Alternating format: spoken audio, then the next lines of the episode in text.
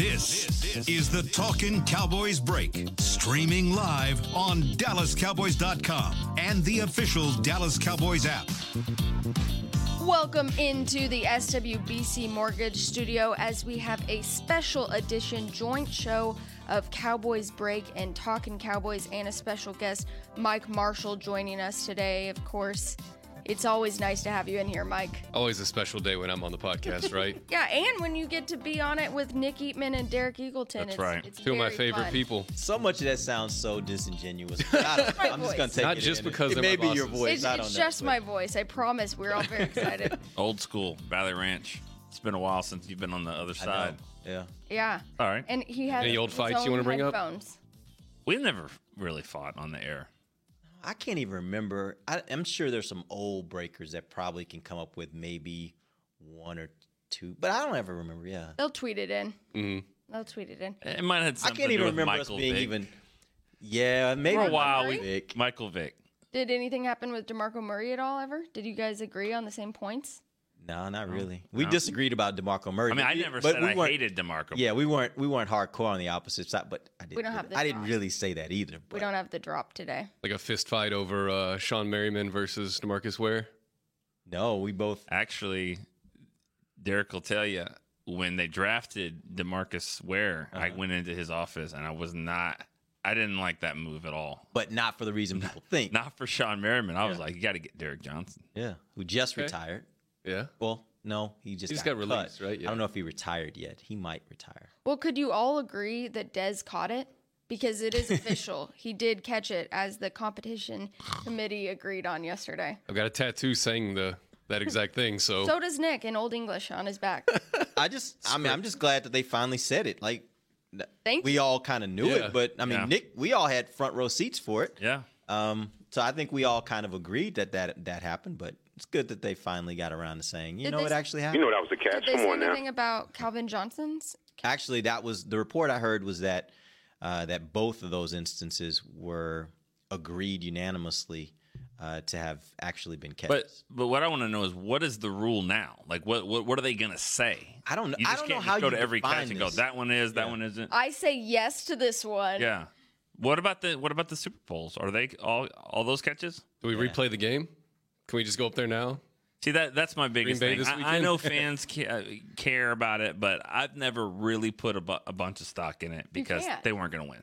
I'm sorry, they weren't going to win the game. Yeah, great touchdown, take the lead. They weren't going to stop Aaron Rodgers. Hey, Mike, I don't know. I, now I would love to to see it, just like I want to see the 90, 1994 championship game after the PI should have been called on Dion. I want to see the, you know, the the Cowboys' last five minutes, but I don't think they would have won that game, and I don't think they would have beaten Aaron Rodgers in Green Bay. Do I get my TV that I threw my remote straight through? Do I get that back oh, now? Or What no? happened? What happened? I got I threw my remote at the TV whenever they said no catch. You're that that definitely guy. happened. You're that guy. Yeah. So what happened? Hit the corner of it. It wasn't that bad. Wasn't that bad. Wow. I got a funny story. To tell In other words, there's a ding there. Yeah, there's but, a ding. But you can still Yeah. kind of see this. the- Needed an upgrade anyway. It's not a. Oh, okay, there you go. Well, you know, and there is kind of a Nick Eatman, Derek Eagleton curse because they've been here for a very long time. You and guys. neither of them have seen an NFC championship. No, we have not. And, Mm. and they've been close. But Yeah. until these guys, Have we been close? I'm here now. It's fine.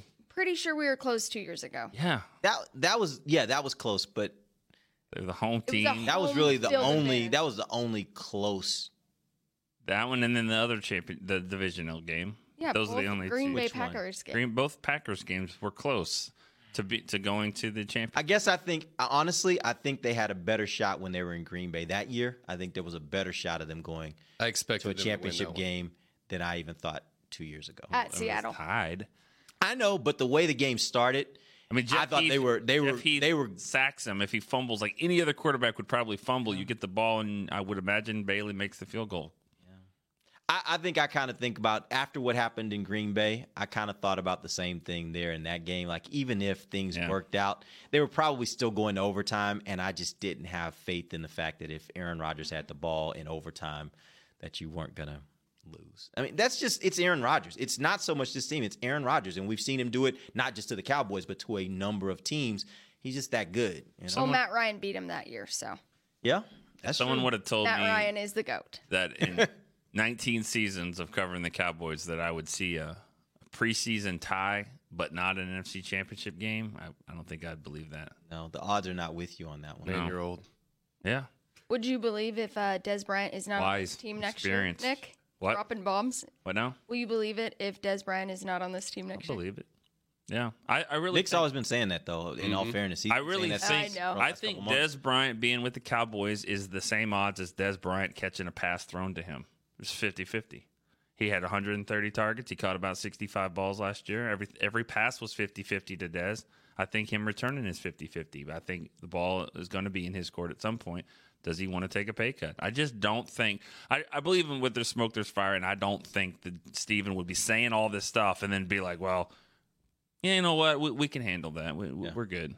I, I saw a tweet this morning. Uh, my boy Jock, you know Jock. Mm-hmm. Uh, he he was, and it's something we all know, but it just kind of, I think, made the point. He was like, think back to 2008. Stephen basically convinced Jerry that, uh, look, T.O. is not good for this team, and at that point, T.O. was still a really good receiver, very productive receiver, but he wasn't good for this team, and convinced him that hey, they needed to move on, and they decided to move on. So if you can do that with a receiver that was still producing at the level that T.O. was, what makes you think they couldn't do the same thing at for a guy like Dez, who may not be producing at the same level as what T.O. was at that point? That's a great point. I don't like that argument honestly because I because I don't. T.O. was going to be who he was, and that was why if he if he would have just shut up, which he is impossible for him. But I mean, the production is unbelievable. You can't you can't replace that. He's a Hall of Fame player, Mm-hmm. of course. With Dez, I think it's different. Like Dez is not a problem in the locker room. In fact, Dez helps that locker Well, room. well, let's let's play this forward though. You've even said, and we talked about this our last show, I think. What happens in the event that the Cowboys wanted to do a contract with him that was more based on incentives? Now, do you create a problem for yourself in your locker room because now Dez is looking at it like, "Hey, Hit I'm not just ball. getting paid for nothing. I gotta get, I gotta get catches." So, are you They- kind of in a catch twenty two that if you want to do the kind of deal that actually would make sense in this kind of situation where you protect yourself Yeah. and allow the player, it may not be good for the team. It, maybe that would create the well, problem for you, right? they they would be idiotic if they they, they put incentives based off just his numbers alone. You can't do that because he will pout all day. Those incentives have to be the offensive production, the points scored on the you know PI zone efficiency, stuff like a that. PI in the end zone, first and goal at the one. Zeke Mm-hmm. scores. He made that play, and so they got to do efficiency, scoring, points, wins, things like that. That that Team related goals. yeah, because because that's how it all works. I mean, Michael Irvin was so great, but he didn't have the stats like some of the other great receivers. Emmitt was get, you know, scoring the touchdowns and all If- that. let's assume that those team related goals do happen, though. Are you still willing to pay him whatever that number is that you'd be on the hook to pay him? Because that that would be the idea. Is if you're going to get this kind of deal done, you would probably make it, or at least the, the conventional thinking is you would make it to where with the incentives. He would get back up to that number. Is it 16 million? whatever that number yeah. is. 16, He'd get back up to that 16. Are you okay with the idea that even if he has 65 catches, if the offense seems to click a little better this year than it did last year, and let's assume that part of that would be because you have Zeke for a full season, mm-hmm. are you willing to pay him $16 million for that? Does Terrance Williams get a touchdown that next year as well? I mean, I think know- that's a big part of it. I mean, I'm just talking about the whole receiver core in general. You know, you're talking about if the offense is clicking and everything. Yeah, if the offense is clicking and Dez still is 65, but your other receivers are producing more and they're able to get open, everything's kind of rolling it back to normal. I would But be happy. but with that. But my point is, are you if if it is rolling back to if, if it's rolling like it was rolling two years ago, are you willing to pay even though Dez only has 65 catches, are you willing to pay him 16 million dollars? you That's win my in 13 games? Yeah, that's what I'm asking. Are, is Yeah. it Win in that- is 13 it- games, you go I'll with pay that? him yeah, I'm good. whatever with he's that. got. Okay. Whatever he's got, you win 13.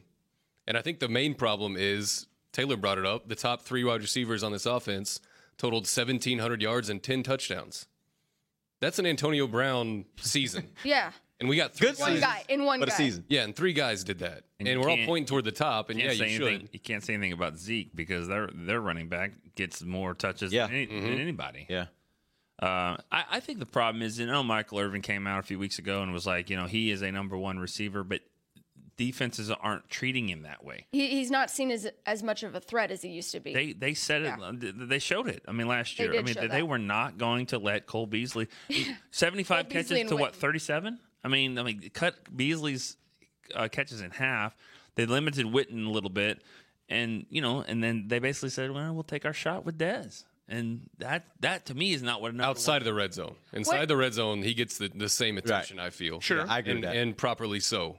But in between the twenties, Yep. They don't care. They say you eh, you can't take the top off this defense. Yeah, Dez Bryant spoke on Friday to the fan, and I thought this was kind of interesting when he said a lot of plays were left on that field because of me, me allowing my brain to be somewhere it shouldn't be, and I get that. That sounds like a an easy. What did you think that mean? That meant? Well, to me, I interpreted that as you know he's just kind of saying that he was a little bit distracted. Now, I don't want to put words in his Yeah, mouth because distracted can be seen as a negative connotation for a football player. So I don't want to say that, but I think it says you know that he was thinking of other things, and if you watch some of the tape, it looks like he's a little off balance. Or possibly even thinking about football, just not thinking about it in the right way. I mean, there, Yes, the- a yes. distraction can be, you know, he could be thinking about, hey, you know, I'm, I, I need to be, get more involved in the game. I got to find a way to force my way in the game, and that could be something that forces him to make make mistakes and not play the way he wants to play. So I, I agree with you. We don't, we don't want to put words in his mouth, but it could be a lot of different things. Well, yeah, and he about said there. I should have been focused on football and just played football, and I promise that's what I'm going to do from here on out,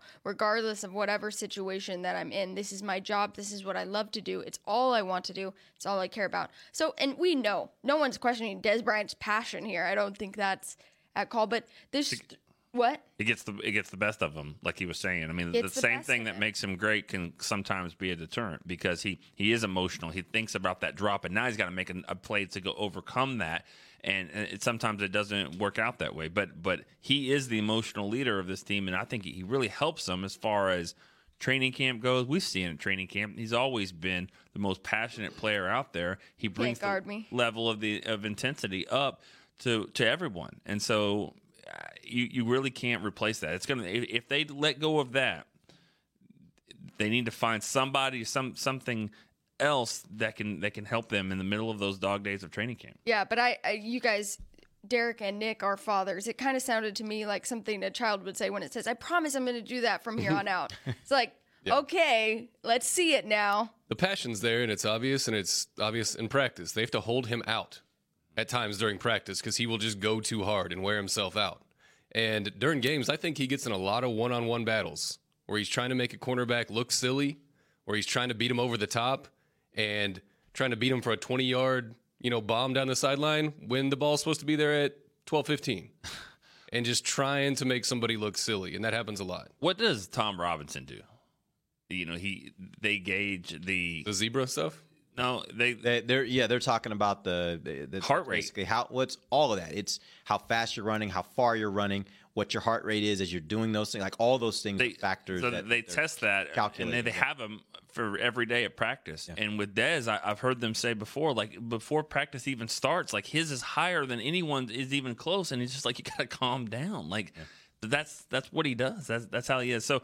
There, there's a lot of things involved with that price tag, and, and, and they're getting more than just the 60 catches. And I'm not trying to, to be on both sides of this. I, I, I don't really know what they should do. I personally, I think this new coach could maybe help them because Sanjay Lal. yeah, I mean, what they need is is a better route runners. That's what they need. I know I've said about speed, and, and they could certainly use that, but they need guys that can run routes to help their quarterback. Uh, he's not going anywhere. We know that. Dak's the quarterback of this team, so they need somebody that can help him. Well, it doesn't sound like Demarcus Lawrence is going anywhere as well. Obviously, when Stephen spoke last Thursday, I enjoyed this phrase because it just sounded so official. But he says, We'll do everything we can to try to make something work. And if we don't get it done, then we'll franchise him. And I, I thought that was really clear, you know, to say that we'll get something done because, of course, they have until March 6th to place the franchise tag on Lawrence if a long term deal can be reached. And then, of course, they have until July 16th, which we dealt with Yeah. uh, Dez Bryant Dez, last. That was kind of an interesting time. So, what do you guys think will happen with Demarcus Lawrence? It sounds like he will be on this football team next year. The big difference you mentioned, Dez. The big difference is there is no. Uh, it doesn't seem like there's any acrimony, and it seems like both sides are on the same page here. Either way, I think both sides are like, "Hey, if we get a deal, great. If we don't, and we franchise, that's great too." At least from what they're Dez saying. Dez was very clear he did not want to be franchised. Sounds like from what, and not just sounds like, I've heard Demarcus say on a number of occasions, if they franchise me, they franchise me. It's, it's all good, right? And seventeen was seventeen million dollars. Seventeen point I, five. I think yeah. he's probably like looking at that like, hey, I'll make in one year what I've made probably in my career so far. So total. So I'm okay with that. And if I follow it up with a great year, I'm setting myself up to make that much, if not more, the following year and years to come. So I think he's pro it sounds like he's okay with the idea of a franchise tag. So I think that's usually the best case scenario to get a deal done when everybody's on the same page that, hey, we got options here. We can decide which way we want to go. We're going to do whatever's smart for my, I'm going to do what's best for me. You're going to do what's best for you. But we both feel like there are, there are two options here that both are viable. And, and either way, we're going to be okay with it. Yeah. He's very comparable to Ziggy Ansah, right? Hmm. And he just got tagged. Hmm. And Is he? You think he's, he's comparable there? Yeah, I think so. As far as play, yeah, I think on the field they're pretty they're pretty close. I don't know what Ansah's numbers have been in the past couple. Years. I thought that he'd had more production in past years, but I, I might be wrong about that. I know he's had some injury issues. He's had a couple more sacks, but both of them had injury issues early in their career. Just got healthy. Ziggy's still fighting through stuff, but he got tagged. And I think the most important thing He was a much higher pick too. That's was. part of it, I guess. He was. Maybe. I think the most important part is you have till July 16th. You can tag him, say you're going to be here, you have the security, but let's let's work on this for a couple months. If you want, you know, throw a number out there. What are you looking at? What kind of length are you looking at? Okay, I'm not comfortable with that. Prove it again. Uh, That you're right about that to July 16th, but you know once you do that one, what's the deadline? March 6th. yes. Mm-hmm. That that just starts the game at 17 million per. I mean, like once you do that, then when you just okay, we'll tag them. That's the starting point for their for their agent. If you can somehow get it beforehand, I don't know if you have to go 17 million per season or whatever. Honestly, their biggest number is going to be the the guaranteed, whatever guaranteed. Right. I mean, that's, That's what the guys care about. That's what they they care about. But um, I, I think it's important to try to get something done beforehand, so you can also be a player. 17 million is going to be sitting on your books as you try to do anything in free agency. Yeah. And That's the reason why you want to do. Yeah. That's why you want to deal. Yeah, and if you're looking at someone like Anthony Hitchens that you might want to try Yeah. to keep, even though it's sounding like it might not be a possibility just with different teams having that cap space, that definitely does help. That's Yeah. a great point. And as much as you like Anthony Hitchens, to be honest with you, when you look at all the things that are coming up for the Cowboys financially that they have to do, I, I really think he's kind of on the lower end of the priority scale. I agree. You know, I mean, you think about the fact you got you got um, um, Martin that you're going to have to do at some point, and so that's going to be a big deal. it's going to be like maybe next yeah, week even. that guy. That guy's probably going to be after, definitely going to have to be paid in the top five. I would think in in We're gonna be know, talking offensive about- lineman in the NFL. We're going to So- be talking about Zack Martin's contract for the next four years. Yeah. Because he's going to sign some ridiculous deal. And it's gonna be and, and then every year, every they're year is gonna like, well, they did this one restructure, thing. restructure, and, restructure. You know, Yeah, but but I mean, Hiring. I think it's when you look at that, I think that's the part that makes this where, you know, you look at Anthony Hitchens, and you're like, he's not on the level with what you got to do with Martin and what right now what you got to do with Demarcus, basically because of his position. Mm-hmm. He's a pass rusher. That's a premium position. You got to do something that that makes sense there. Uh, I just I just think he that's a luxury compared to those other guys. You don't you don't pay Anthony Hitchens, you find the next Anthony Hitchens. Guy that can give you good that luck. kind of No, productivity. I, I, but I think you're right. I mean, and- and I think they already tried to do that. Yeah. And it shows that it doesn't always work. Damien Wilson, Yeah. you know, Big Ten linebacker, fourth round. And and athletically, he's he's way better than Hitchens from an athletic standpoint. he's not a better producer. He producer. hasn't he hasn't put it together yet. Somebody's going to get a really good linebacker. Somebody somebody's going to get think a I know where it really really good linebacker. Huh? I think it's where our uh, linebacker coach went. I think uh, Eberflus. Oh, Colts. Yeah. Maybe. I think somebody's going to get a really good linebacker because he can Simple play. fit to me. They got a lot of money. He, I'm sure he loves him. Where's Yeah. he from? He went to Iowa. I forgot where Hitchens is actually from. Not in- I think yeah, he's from around there. But well, we're gonna there you go. bye bye. yeah. Good luck and, and good luck with that. I'll I mean, say it might be we Missouri. won't. Now that I think about it. Yeah. I don't know. I don't know. I don't remember. Yeah, we're going to take our first break here. When we come back, we'll get more news from everything happening up in Indy. I know we're talking about them. We might be hearing from Dave Helman giving us little sights and sounds. So join us after our first break here. It can be hard to find the right resource for learning about important financial matters. You search how to build savings, you end up reading about the one weird ingredient from supermarkets that can make you taller. That's why Bank of America built BetterMoneyHabits.com, a safe little corner of the internet for answering your financial questions. Full of simple videos and tips, Better Money Habits can show you how to make the most of your money without resorting to random searches that always seem to lead to unbelievable photos of childhood stars grown up. To learn more, visit BetterMoneyHabits.com. What does it mean to be a Dallas Cowboys fan? It means you've got the passion and the heart to do your part supporting the boys no matter what. That's why when the game's on the line, you're on your feet, whether you're at home or in the stands. Actually, you're more than a fan. You are a member of Cowboys Nation, and so is AT&T, doing their part to keep you connected to America's team all season long. AT&T is a proud member of Cowboys Nation. Ice cold Dr. Pepper and the Dallas Cowboys go way back. They belong together, like Texas and football, silver and blue, shotgun formations and Hail Marys. Having a Cowboys football party without Dr. Pepper is like having Thanksgiving without the Cowboys. Basically, we wouldn't recommend it. So, next time you have a tailgate, home gate, or whatever else kind of gate, grab some ice cold Dr. Pepper for you and your friends to enjoy. It's a Dallas Cowboys tradition. Dr. Pepper, the one you crave. To work this big land, you need equipment with values rooted as deep in Texas soil as you are. Like John Deere compact tractors with a six year powertrain warranty and big features that help you work less so you have more time to do what you love. John Deere was first in the Texas fields, and we're proud to be on the field as the official ag and turf equipment of the Dallas Cowboys. Find Texas-sized deals at myjohndeeredealer.com slash football.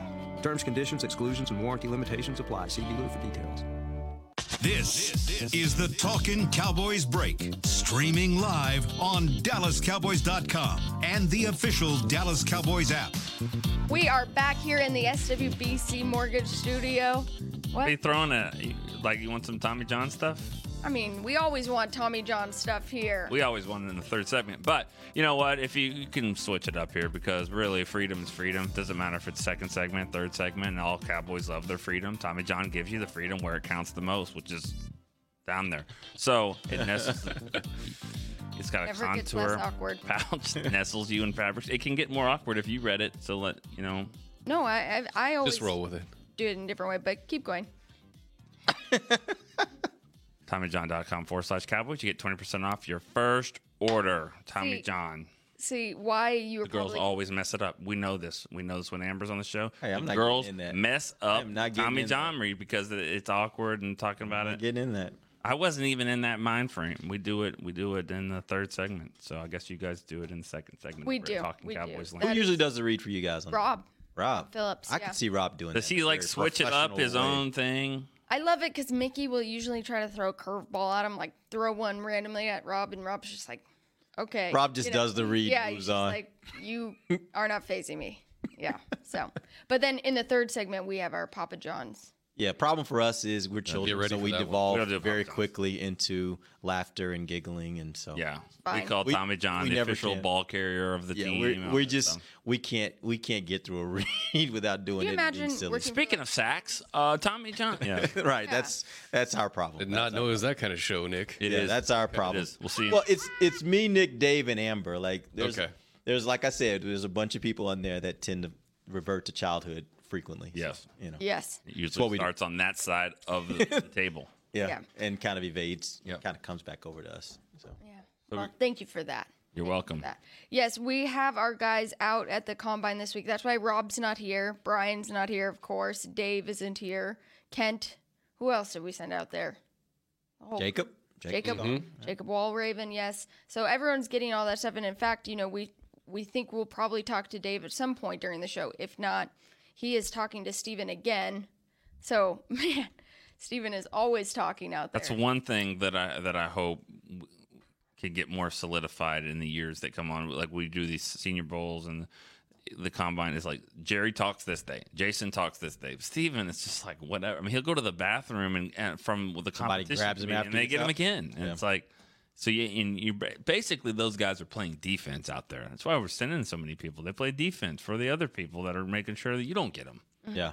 So And and of course Garrett will speak this week. Will be will that be the first time he's spoken since Senior Bowl. he- no, he didn't even. Say, he wasn't He- at he wasn't at Senior Senior Bowl. Bad. yeah. He wasn't at Senior Bowl. So So He hasn't talked this offseason, has he? First time since they lost to the Eagles. Or they beat the Eagles. Beat the Eagles. That's Yeah. right. Come on, don't forget whipped that. them. Since, since Pack Up Monday. Shut them down. Detroit, the Super Bowl champ, since January first, in their at their place.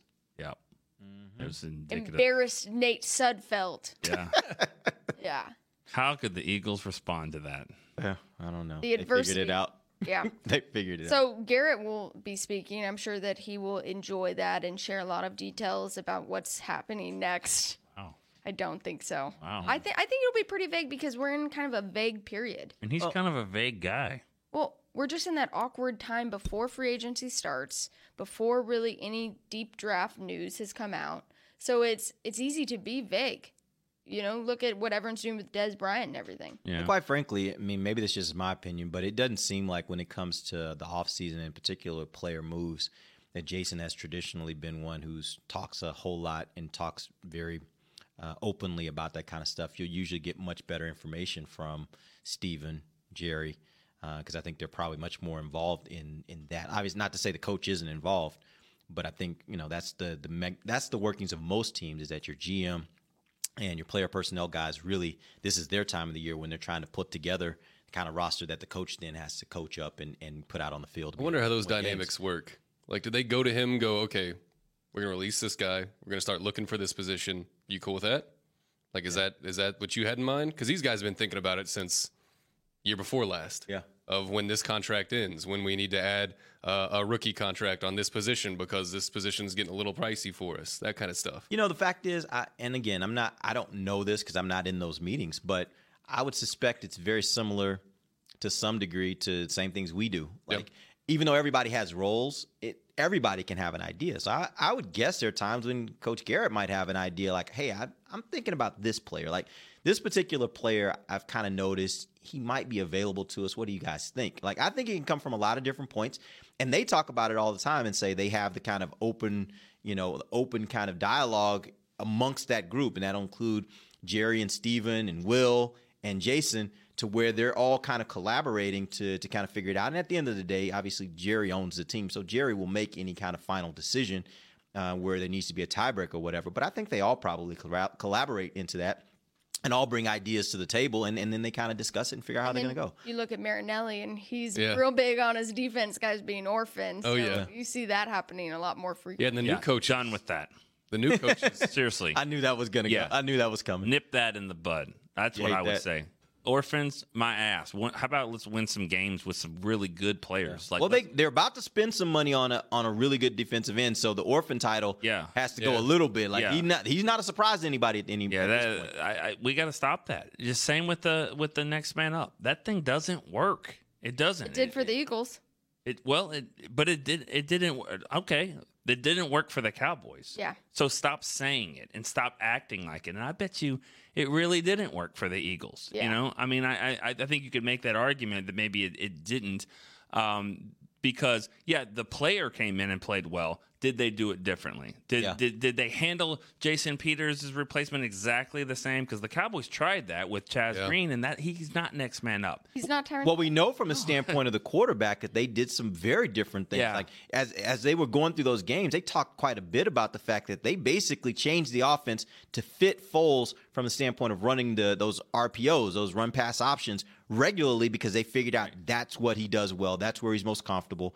That wasn't what they were doing necessarily all the time with Wentz. So yeah, they absolutely changed things up and started kind of going to what he did. And- And I'm not going to say the Cowboys don't do that. Right. We just didn't- Romo to Dak. Right, right. They obviously- they had to make some changes. I've never seen zone read with Tony. Right. So I mean, you know, they they did some things differently, and but I, I It think takes like three or four crossroads before they admit, okay, let's change this. Right. Let's Well, the give this example- guy the best chance. The example was the Atlanta game, right? Yeah. They didn't change it up fast enough. Mm-hmm. I mean, by the fourth quarter, when when the guy had already given up six sacks, then they're finally like, okay, Yeah. well, let's go ahead and and put Byron Bell out there. But by then, I mean, the damage is done. It, I mean, took too rarely long to say that. adjust. Clayborn's name was already in their Ring of Honor in the quarter. They were had chiseling to- it, like literally, they had a new guy up there that was Mercedes chiseling it out. Yeah. Mercedes. Yeah, he was the first guy in.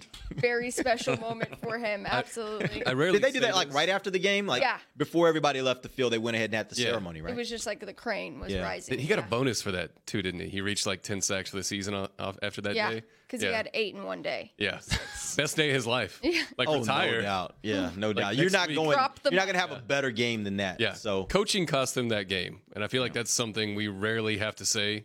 Like in any sport, I'm never like blame it on the coach. Like play better, you know, play better, outperform the guy across from you. But man, I you look back at that Atlanta game, I'll remember that game for Well- a decade. But not to say I'm talking. I don't want to talk out of both sides of my mouth. But I, I don't think we can also allow that game to paint the picture that they don't make adjustments because I think that's unfair as well. Or- I think that was a bad example. I mean, that was a bad situation that they should have adjusted to a lot faster. I think nine times out of ten they probably handled that. before before the season, I think you could have said, "Give me your three most valuable players on the team," and I, I, most people would probably have said Zeke, Sean Lee, and Tyron Smith. Yep. I mean, I I, I think you I think most answers are those three. I don't know. Maybe Dak gets into Yeah, that conversation Dak. just because might, but- the backup behind him, people were not very comfortable True. with. So, But- What they had seen two years ago. yeah, yeah. So they played that whole game without all three of them, and you know, I- and I think most teams would have issues with that. I know you don't say no excuses, but most teams would have a problem with your three best players. But you know, the Cowboys they had they had to do a better job of, of adjusting, and they didn't. And so that's you know the Eagles. That's where the Eagles come into play because their coaches obviously did a, did a good job throughout the playoffs. And Yeah, and that's the thing about the Eagles. If you said the same thing about them at the beginning of the season, arguably three of their most important players, if not their most important players, were also out. They lost their quarterback, they lost their left tackle, and I would probably put Darren Sproles in that in that mix because of what he provided for them in veteran leadership. They also lost their linebacker, who was a really good player on their defense. Um, so they lost some guys. There's probably other guys you could point to and say they're more important, but I know those two, the quarterback and the left tackle, were definitely among their top three most needed players. I want to know what these new Most coaches necessary. think. I was just gonna say, Mike, it is now official. The Cowboys have announced their new hires in coaching. There are ten They new did? coaches. Yes, Wow. Yeah. n- Last Friday, around the same time they announced that, that they have four compensatory. I was picks busy as well. chefing it up, so I didn't really Yeah. notice. Yeah. I was No, cooking. no, no. It was Friday. That was Friday? Yeah, it was Friday. Uh, Okay. yeah. I want to know What what happened these the day guys, chefing? now that they've been here for a minute, if they come in and they go, "Why the hell were you doing it that way?" Paul Alexander's like, Yeah, yeah. I hope so. 23 Honestly, I hope so. he so. looks like fun. I want to get to know Paul. I absolutely rides hope a so. motorcycle. That's the to me that's the beauty of bringing in new players and new coaches every year is because you want people to come in to shake things up and say, "Why are y'all doing that? Yeah. Like, what made you think that was the right idea?" If for nothing else, it might have been the right idea, Mm-hmm. but at least have to voice that and have to justify it rather than just continuing to do what you do thinking, "Well, yeah, nobody's questioning. We're we're doing the right things here. Yep, right. We're just not winning." No, I, I want people that come in and question everything. great Yeah. point because maybe Kris Richard has come in and questioned Byron Jones' position because now we're hearing he, he's probably just going to be the cornerback that he came here as. Well, the deep that- group. I don't know. Is that I, I don't know what we're hearing there. I, I hear He said it's a work in progress. Obviously, the safeties that we are are there we're looking at between Kavon and Heath and Xavier, those guys are theirs. But if we move him down, then obviously we're thin there, and that becomes a position of need, if you will. It sounds like from what Stephen's saying, it sounds pretty clear to me that they're going to give it a shot with him at cornerback. You've been saying, I know again for a year, that you think he's a better cornerback than safety. I didn't necessarily agree. Obviously, they agree with you on this.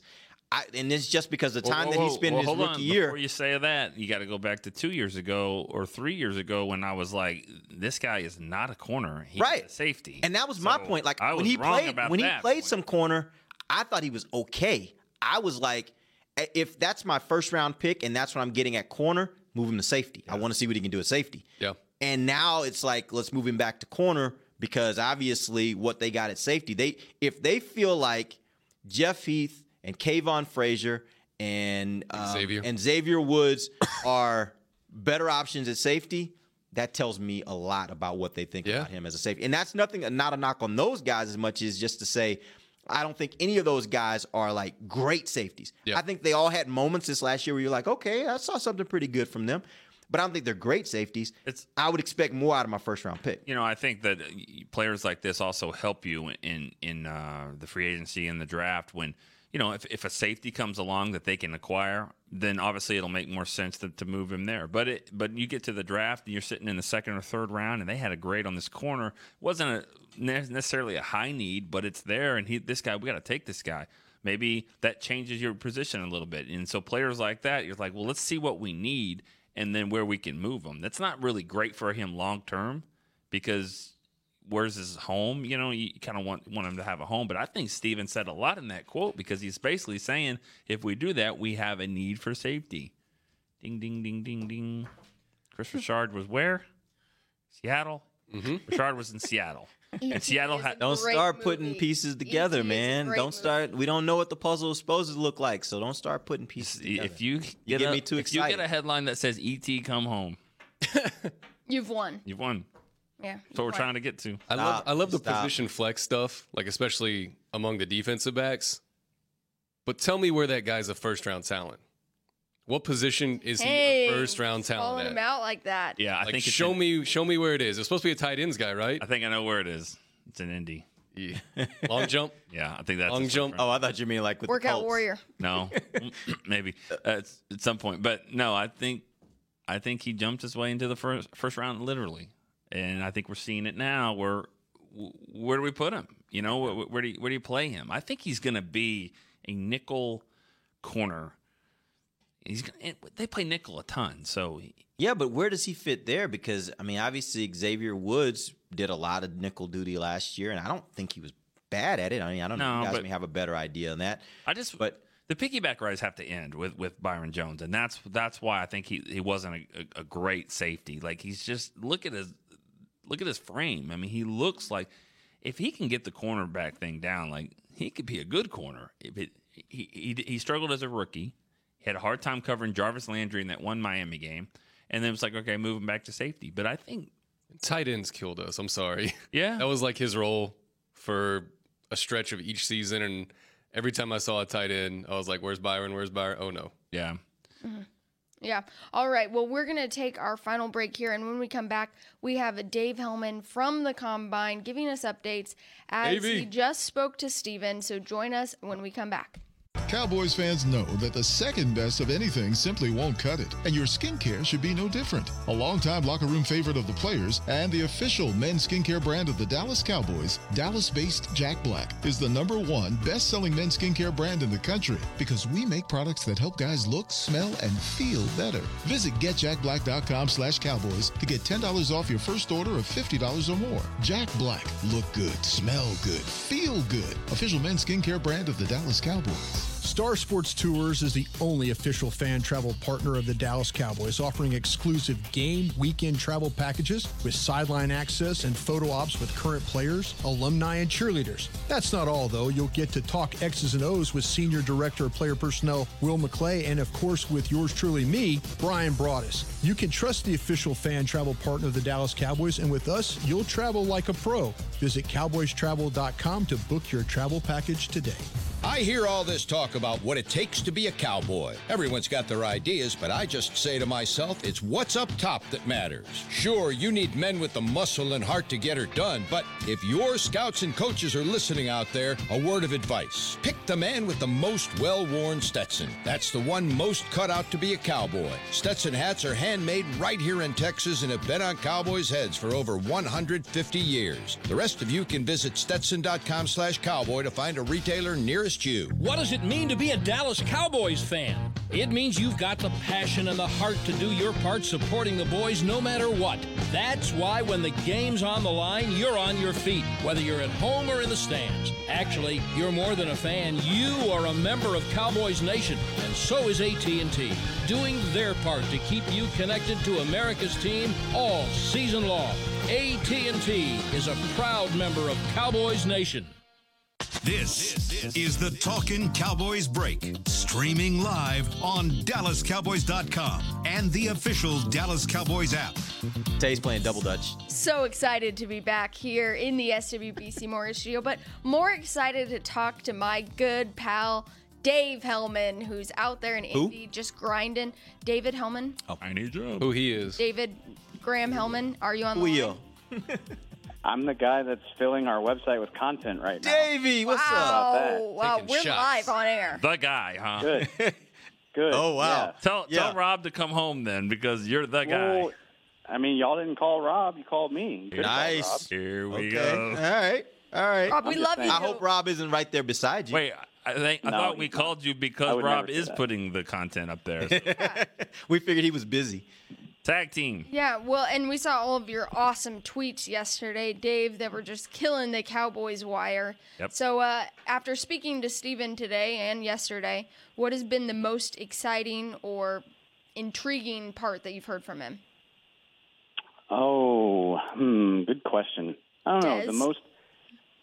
I don't know if anything's particularly exciting. I think this whole off season is just really intriguing, and Stephen Jones kind of emphasized that just in the sense that, like, I'm heading into the next few weeks with the idea that like anything seems like it's possible. I mean, you know, whatever storyline you want to pick, Dez Bryant is he going to be on this team?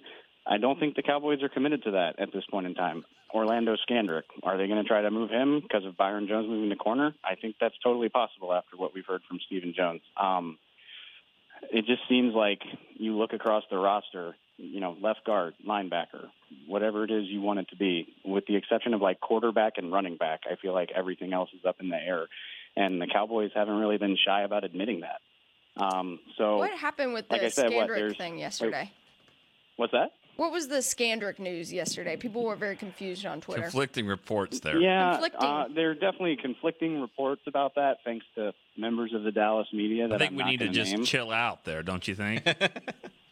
Yeah, people need to. I mean, no, okay. You know, to clarify, Stephen Jones never said the Cowboys were planning on trading or cutting Orlando Scandrick, but uh, he did say, you know, he did say, you know, that's something you take a look at. You know, you factor in the very likely, the very likely possibility that Byron Jones is moving to cornerback. Kind of gives you a glut of numbers, uh, and Orlando Scandrick is the one that stands out because of his contract, because of his age, uh, because of his performance down the stretch of last season, all of that stuff, and then uh, he was asked, you know, is trading him something you would consider? He said, you know, you always want to consider trading somebody before you cut them. You want to get something instead of nothing. He wasn't necessarily specifically referring to Scandrick, uh, but I think it comes into play when you're talking about, you know, the youth movement in the defensive backfield. Um, and then, you know, I know Orlando Scandrick came out and he said something to Josina Anderson uh, this morning along the lines of wanting to handle the situation right. So, like I said, did Stephen explicitly say any of that? Not really, but I think if you read the tea leaves and read the writing on the wall, it's certainly something that could come to pass. Uh, you know, depending on what the Cowboys do in free agency and the draft. Hey, Dave, it's your uh, it's your boss, Mike here. A quick question. I saw you tweet after. Oh, hey, Michael. Hey, David. After the uh, Witten event, that your mind had completely changed on uh, on Stephen's comments about Dez. Uh, it, to me, every every time he's doubling down on the comments, it feels like he's writing like a concession speech that he's gonna, that's going to be the uh, the opening of training camp when we're all sitting there, and he's like, "Well, it was a tough decision," and he said that word or that phrase about 25 times now. Do you feel like that was what what flipped your your opinion of the situation? Yeah, no, I mean you're totally right. I mean Always. he said it in January at the Senior Bowl, and he said it. He said it here. He said it last week at Jason Witten's uh, the ceremony for Jason Witten's Collegiate Award.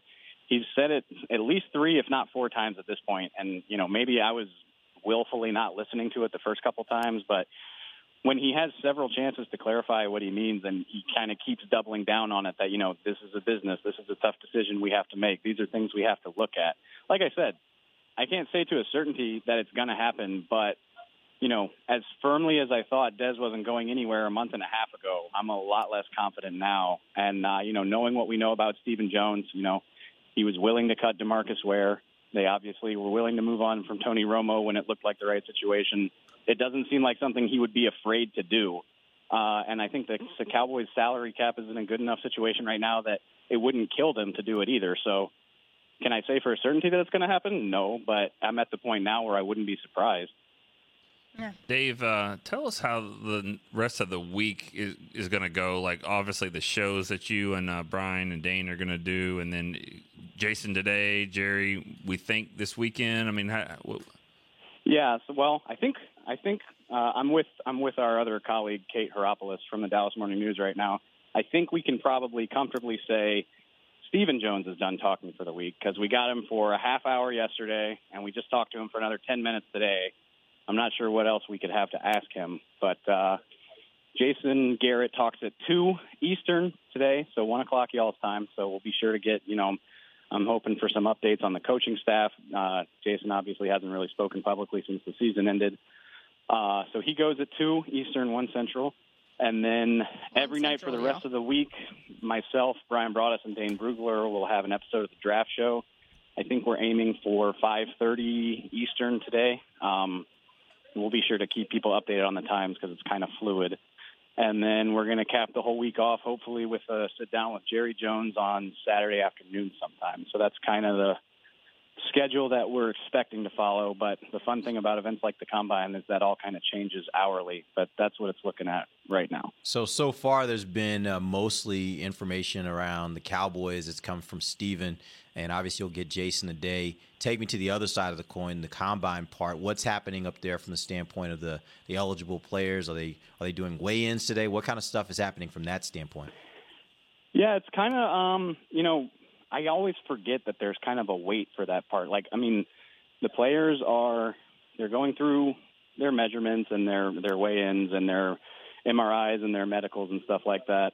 But unlike the Senior Bowl, none of that's public here. Uh, so we're not we're not privy to that. I know uh, Charles Robinson from Yahoo and a couple other reporters who are well connected are tweeting out some of that information, but there's nothing for us to do. And then I believe uh, the player interviews begin in earnest tomorrow morning.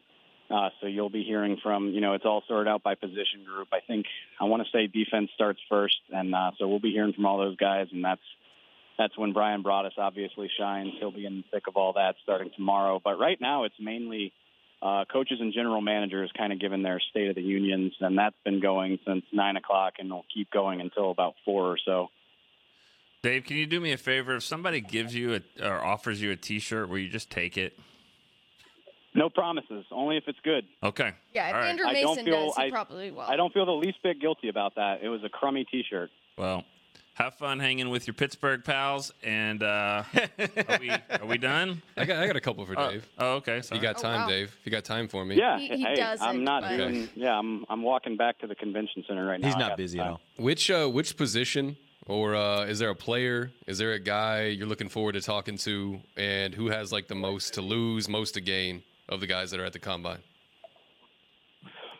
guy I'm looking forward to talking to the most. Uh, I mean, I sound like a broken record if you listen to the draft show, but I just love Derwin James. I think he's a beast. I think he can play five different positions. I think he's going to jump out of the gym, and that's the thing that bums me out is I want the Cowboys to draft him at 19, but I think by the end of this week that's going to be a pipe dream. Uh, so that's the guy that I'm really looking forward to. Most to lose.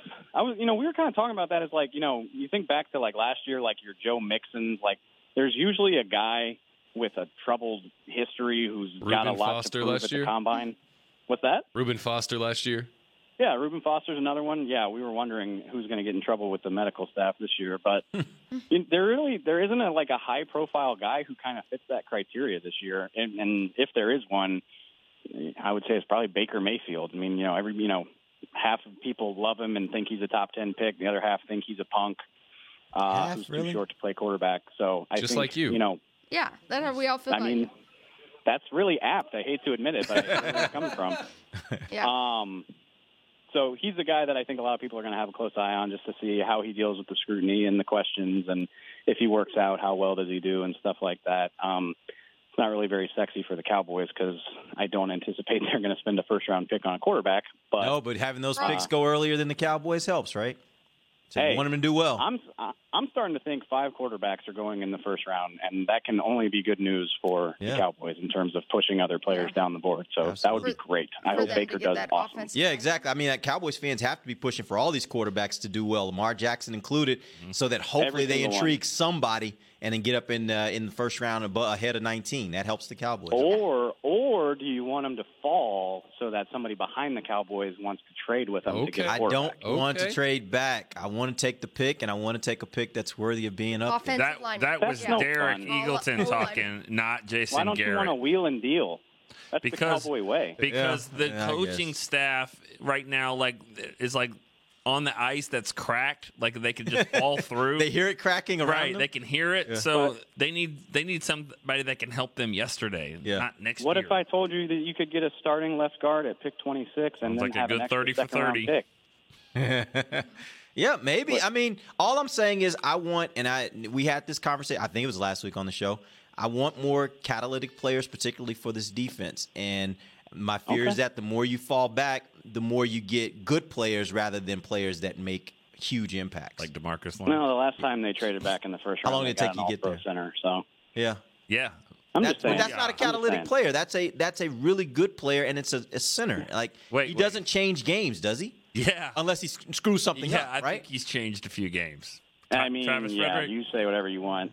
I uh, I don't know. I'm I'm open. I think the main thing, and you that's see- you know, Bryan repeats himself all the time on the draft show, but I think any Cowboys fan, you're picking in the middle of the round. This isn't a particularly you know top heavy first round. I think just be open for anything. I think there's about 18 different directions they could go, and all of them make at least some sense. So. I'm just trying to broaden my horizons. Really, the only thing that would absolutely stun me is if the Cowboys draft a quarterback in the first round. I think anything else is on the table. Would stun me as well. I think most people probably would be stunned by that. Well, thank you, Yeah. Dave. That was just excellent insight and news from you. We have a, Thanks, gang. We have a beautiful picture of you. Oh, it's gone now. Very I'm sure I look festive. I'll text it to you. You'll love it. Yeah. I probably look like a tool. It's fine. Uh, I appreciate that. Yeah. Um, All right, bro. Y'all have a great rest of your week. Thanks for calling, and stay tuned for more updates. All right, y'all be All safe. right. Keep doing a good job. See ya. At All right, Helman, thanks. DC. When I first got here, I thought that stood for At Helman Defensive Coordinator. Because mm. that's what he thinks he is sometimes. that's what he thinks he is. More offensive, actually. Yeah. Offensive coordinator. Yeah, that's, Yeah. that's a lot more apt. Yeah. Yeah. Well, it's Just interesting offensive. to hear that Derek thinks that we would just survive without Travis Frederick here. That's not what I said. You're not understanding my point. What I'm saying is, it's the difference Catalytic- between it's the Replacement difference level guy. It's the difference between having a really good player and having a player that is all pro caliber that changes games. Like, think about the defense right now. Other than Sean Lee, can you name another player?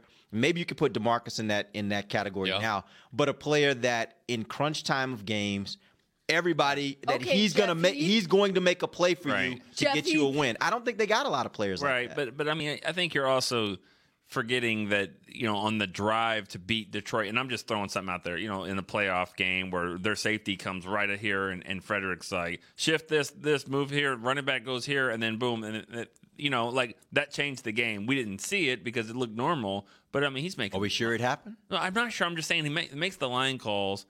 You know, I haven't seen. You don't see, you don't see Romo running Okay. around like the ball snapped over his head. I mean, the snaps are there. He's good. I think he's He's let's let's consistent. assume let's assume you're right about Travis Frederick. That doesn't mean that if you drop back to 23 and you get yourself a guard, that that guard's going to have that same kind of oh. impact, especially on an offense by, offensive line. By the When way, that Nelson already has went- a great guy on this. That if, if we're going to call Travis that good, right? That means on his right side he's got Travis, and on his left side he's got Tyron. I think Dave's point Is that gonna make that big of a I think? Dave's point was they traded back in the first round and got a franchise, a cornerstone player. So you know, and they they've traded before and gotten Demarcus Lawrence early in the second. So they there's success stories about trading back. There's some bad stories about trade. There's bad stories about trading up. Absolutely. Go Go get oh, Mo Claiborne. Claiborne. Mm-hmm. So There are bad stories about staying where you are and picking. I mean, it happens in all three fa- all Yeah. three ways. There have been good and bad. There's good and bad, right? so I think David Irving can be a game changer.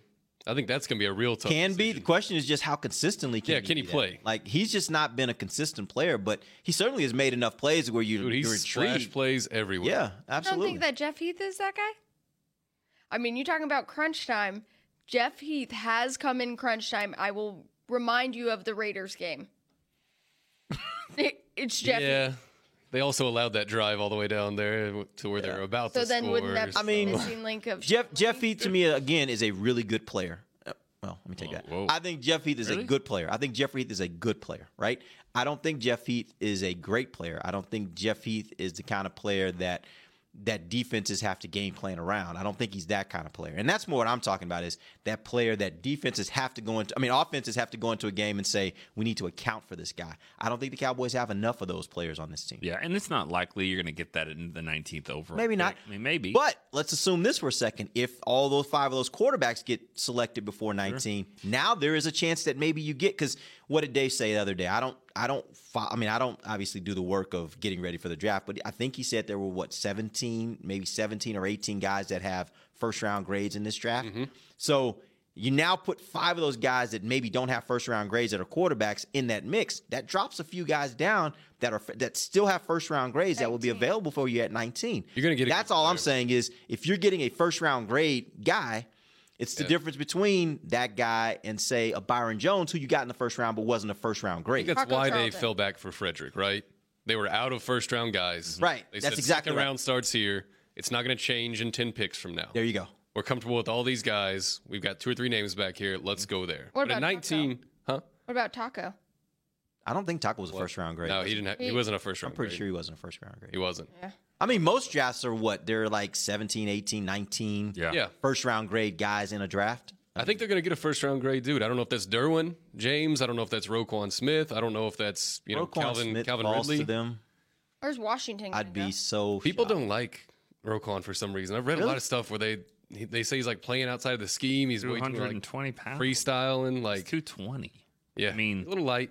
Darren But Woodson. th- don't you think you'll gain? I mean, he'll gain some weight though. yeah, he will. And there and there are linebackers in today's NFL that are doing really well that are un, what you'd call undersized guys that can just mm-hmm. fly around. Like this is a guy that he's expected this week to run in the what four fives. Yeah. yeah he's So- very instinctive. If you So watch if, those if he's games, got great. instincts and he's extremely fast for a linebacker, now you got a guy that's covering the entire field, sideline to sideline. That's valuable at whatever weight it is, Yeah. right? And And, if what he can tackle, he's a sure tackler. That's a that's a good player. What is Edmunds weigh? Oh, Uh, Tremaine, I don't know. He's bigger. I think he's definitely taller than Roquan. like 250. yeah, He's, he's, not going to big. drop down to 19, huh? No. Mm, I doubt. it. Darn it. I, they're going to get a good player though. Yeah. 19's 19's a you can get a good really player, no doubt. spot. But you get into the twenties, and I think that does change a little bit. Yeah. I, I mean, personally, I think that. I know it's uh, around here. It's never too early to talk draft, but l- the team and what they have and what they need is still going to change. I mean, that's why free agency always trumps it now because you know that they may get Oh. they may get players. No one's going to be talking about Derwin James. assuming if assuming assuming they are semi aggressive in free agency because the MO right. lately has been let's sit Yeah. back and wait and see what falls to us, which means that by draft maybe they don't have those those kinds of Right. holes Because that's a great point. Because look at last year's draft and free agency, just in particular, you had all these guys that were DBs that were on, you know, mm. question marks, and you didn't know. So at this point last year, you don't know what they're going to do. And then they went so aggressive in the draft with that. I mean, Yeah. saturating just getting those y- young secondary players. Yep. So Yeah, it was pretty clear once we finished the Oh, draft what my. they were doing in the secondary. They, they were going young. Yeah. yeah, I like what they've done in terms of committing to the draft, not spending big money on free agents, and a lot of it has to do with cleaning up their cap sheet mm-hmm. because it was a mess. But we're almost clear of that. yeah, it's, We're almost back in the game where you have money to spend. I've said it before. If you go look at the free agency, you go look at the history of free agency. About every three years, they they they make some splashes. You know, they, they sit back, they sit back. Where are we now in the cycle? It's about time. It's yeah, it's about it's, de- it's definitely time for that because, it, like you said, it's the bookkeeping. It's that mm-hmm. you know. So what do you feel like was the last big splash? Just out of I mean, curiosity, I- see where you stand. I just remember the day that they signed like five guys in one day, but I, I know they went Brandon Carr? that day. But I think that they've gone at they've gone like 2014. I mean, two Greg or three. Hardy. Yeah, I mean they weren't really competing against anyone Yeah. with that. It was just do, do they want to make the decision? And you know, I mean, the, but I'm talking about like really going yeah. out there throwing throwing, and then they, no, they threw money out there for for that. Um, Thinking more money wise. yeah, I mean it's it's time though. I I think they they can do a few things, but it all starts with Zack Martin and Lawrence and Dez if they can figure out some situations where they can be aggressive. The reason why I think it's time is is mainly because I think they got the kind of team right now that you add the right kind of veterans mm-hmm. to this mix. You've got the base. They have the base on this team to have a really, really good team. I'm talking a Super Bowl contending team. I think with the addition of a couple pieces, I think you can take your team from being good to a real perennial Yeah, because Super Bowl If you look at Philadelphia contender. and add and the guys that they added, the the the argument could be made that the most valuable person they added wasn't really even this year, but a couple years before with Malcolm Jenkins. Yep. And I think that the Cowboys look at that scenario and see who who else is But out they there. were aggressive in, in free agency, and even during the season this year, they were aggressive. Like they kept throwing more players at it, and I think the Cowboys have that kind of team where if they're aggressive right now, like the question is financially, are they are they in a position where they can be aggressive like that? But I think if they feel like they are, I think they got the base to be able to. to I think the run core, the core is there. Yeah. The reasons you No were nine there. and seven are fixable. Yeah. Right? They're injuries. You had rookies playing a lot of places. One of your best players missed six games. Yeah. Yeah. You were nine and seven with, as Nick said, three of your most important players missing significant time during the season. You still came out nine and seven. Yeah. You've got a good base. Now, can you add the right mix in to be able to take you over the hump? And I think they're at that point where there's a good, compelling case can be made that if they spend their money the right way this offseason, they can put themselves in position to be that kind of team. What a great point to end us on today. What a positive. I just high like note. to do what I can do That was when a- I can do a it. high note. Well, thank Oh, you guys. ears. Thank you, William. What? Thank you, Dave Helman, for joining us today. Douglas, all making it happen on this crazy combine week. Stay tuned to all the draft shows, as they said, that will be coming out every night around 5:30 Eastern time, 4:30 Central time. Just stay tuned to DallasCowboys.com for everything. We're two weeks away from free agency. Lots to talk about. Thanks for joining today.